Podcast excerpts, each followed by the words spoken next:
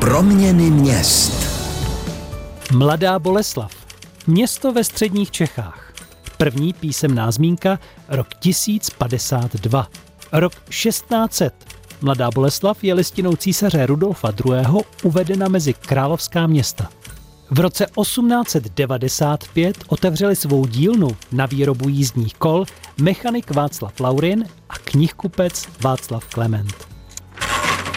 Do roku 1923 nás teď vezme redaktorka Jelona Nováková společně se Silvou Městeckou z Muzea Mladoboleslavska. Proměny měst. Rozhlasový seriál o proměnách našich měst za posledních 100 let. Jak vypadala Mladá Boleslav v roce 1923? Tak Mladá Boleslav v roce 1923 eh, byla městem, které se začalo docela výrazně proměňovat a hlavně začalo poměrně výrazně eh, růst Vzhledem k svému území začalo se rozšiřovat podél Jíčínské kosmonovské silnice, stavilo se ale i blíže k centru. Třeba zrovna v tom roce 23 se stavilo nad nemocnicí, bylo upravováno výstaviště a Mladá Boleslav se eh, v roce 24 měla stát župním městem. A ten celek, který měla eh, jaksi spravovat, tak eh, byl obrovský. Vlastně zasahoval od Mělníka po Liberec, Jíčín až po Poděbrady. Takže vlastně tady se počítalo i s tím, že ta Boleslav se stane takovým jako reprezentativním centrem. Od toho župního uspořádání nakonec eh, bylo ustoupeno, nebylo realizováno. Měla Boleslav tehdy nějaký palčivý problém? Docela výrazně se tady eh, řešila otázka eh, bydlení.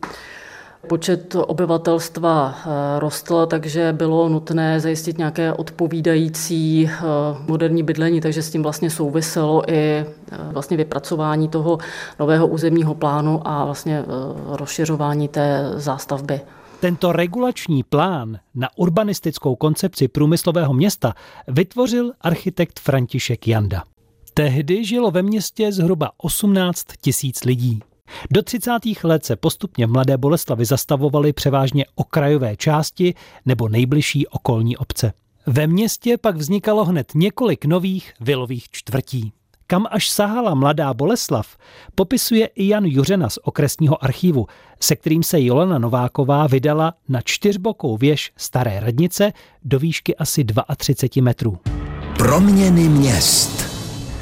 No tak před 100 lety, když uh, bychom se podívali tím směrem, který doznal asi největších změn, to znamená tím severním, severovýchodním. A tam my teď koukáme? Tam teďka koukáme, přesně tak. Směrem k náměstí Míru, na pak dál na víceméně hmm. pak na Mnichovo hradiště.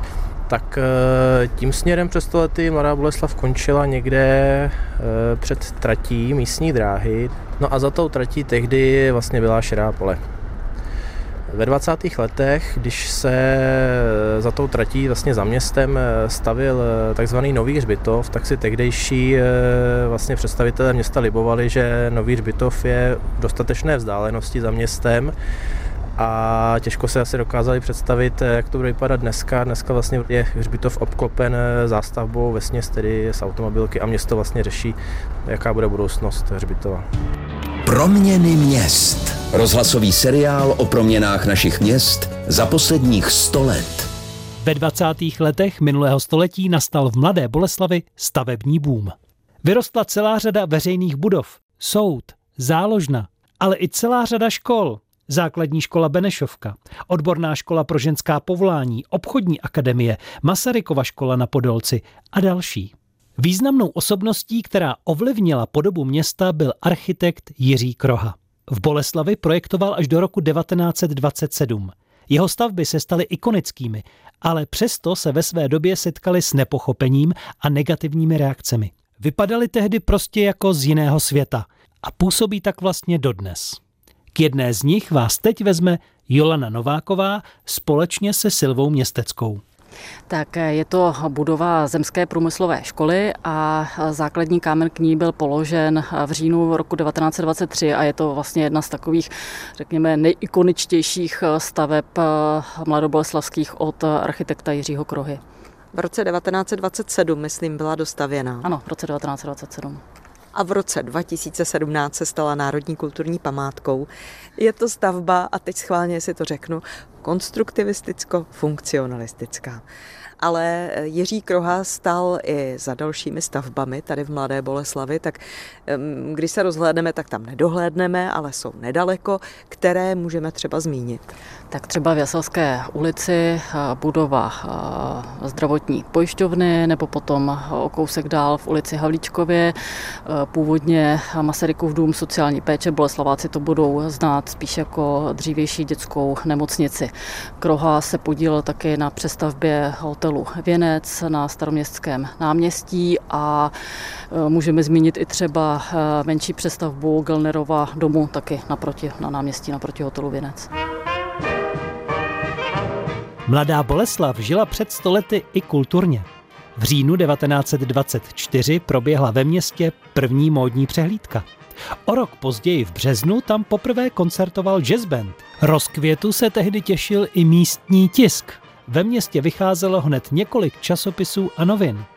Rozvoji se těšili i sportovci z řad tenistů, plavců, hokejistů a fotbalistů. To, co ale dominovalo městu nejvíc a odrazilo se i na jeho urbanistické podobě, byl automobilový průmysl. Mám na mysli tehdejší podnik Laurin a Clement. Vydáme se teď do Škoda muzea v Mladé Boleslavi, abychom si tam dali sraz s koordinátorem restaurátorské dílny Michalem Velebným. Zastavili jsme se u modelu, který se vyráběl už od roku 1923, Laurin a Clement 100. Je to model, který byl představen eh, v polovině roku 1923 a teda ten konkrétní kus měl vyrobený motor ještě v roce 23, ale vůz byl dokončený eh, v únoru 24 a prvním majitelem bylo Ministerstvo obchodu, průmyslu a živností. Sedělo se vpravo tehdy ještě a až do války, myslím. Přesně tak, protože eh, jezdilo se vlevo, takže volant byl vpravo. Je to stejné, jako mají dodnes v Anglii, tak eh, v těch počátcích ještě to nebylo úplně sjednocené po celé Evropě. Potom na konci 30. let už jsme byli poslední v Evropě, kdo jezdili eh, na levé straně, takže pro rok 38 už naše vláda připravila změnu těchto zvyklostí. Když se podíváme tady ze předu na auto, tak tam za předním sklem je taková ta šipka, to bude asi směrovka. Zatím mechanická. Dokdy se ukazovalo rukou, když jsem chtěla odbočit? Rukou se ukazovalo někdy až, do, až právě do těch 20. let, nebo se neukazovalo vůbec a prostě se člověk přizpůsobil situaci. Tady vpravo vidím klakson. Troubí to? Vyzkoušíme to. Proměny měst. Jestli vás zajímá, jak velká byla tehdy výplata, tak v roce 1923 činila průměrná mzda ve firmě Laurin a Clement 4 koruny a 94 haléře, což bylo měsíčně takových 490 až 590 korun. Jenom připomínám, že nový malý vůz Škoda 422 Tudor stál v roce 1929 37 tisíc korun. Ale vraťme se do toho roku 1923. Firma v tom roce vyrobila 402 automobilů. To znamená, že častěji než každý den eh, opustil továrnu jeden hotový automobil.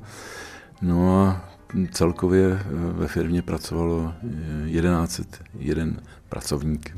Jakým způsobem si lidi auta objednávali, kde je kupovali? Tak v těch letech si e, lidi mohli ty auta objednat buď to přímo v továrně, často se e, sem vypravili a na základě osobního jednání uzavřeli smlouvu, jak to jejich auto bude vypadat. Ale velice často e, ten pro, prodej probíhal prostřednictvím autorizovaných zástupců. Měli jsme v každém větším městě prodejnu, počínaje vlastně Velkou Prahou, kde prodejnu vedl bývalý závodník Václav Ondřich. Velká další prodejna byla v Uherském hradišti, v Plzni, v Brně, prostě ve všech velkých městech eh, měla firma své zástupce. V těch 20. letech Mladá Boleslav byla hodně průmyslové město, protože kromě Laurin a Clement firmy, která posléze byla Škodovkou, ale to až od roku 1925, myslím, tak tady byly další průmyslové podniky. Bylo zde spousta eh, menších firm, eh, které vyráběly velmi kvalitní výrobky. Byla zde továrna pana Svobody, který dělal malotraktory, eh, byla zde továrna pana Dobrého, který dělal zemědělské stroje, stabilní motory, měl slévárnu, byla zde akumulátorka, spousta provozů, spousta drobných výrobců a celé to město žilo. Proměny měst. V 60. letech 20. století nastala velká přestavba Mladé Boleslavy. Mnoho starých objektů šlo k zemi a byly nahrazeny novými panelovými domy. V roce 1981 byla dokončena tehdejší rychlostní silnice vedoucí z Prahy až do Mladé Boleslavy, dnešní dálnice D10. Podle posledního oficiálního sčítání v roce 2021 žilo v Mladé Boleslavi zhruba 42 tisíc lidí. Město je dodnes spojené s výrobou automobilů. Jak to bude s auty za 100 let? Proměny měst. Rozhlasový seriál o proměnách našich měst za posledních 100 let a jejich ambicích do další stovky. Bude ještě v Mladé Boleslavi za 100 let automobilka? Ano, jsem o tom přesvědčený. Uvažuje Michal Velebný.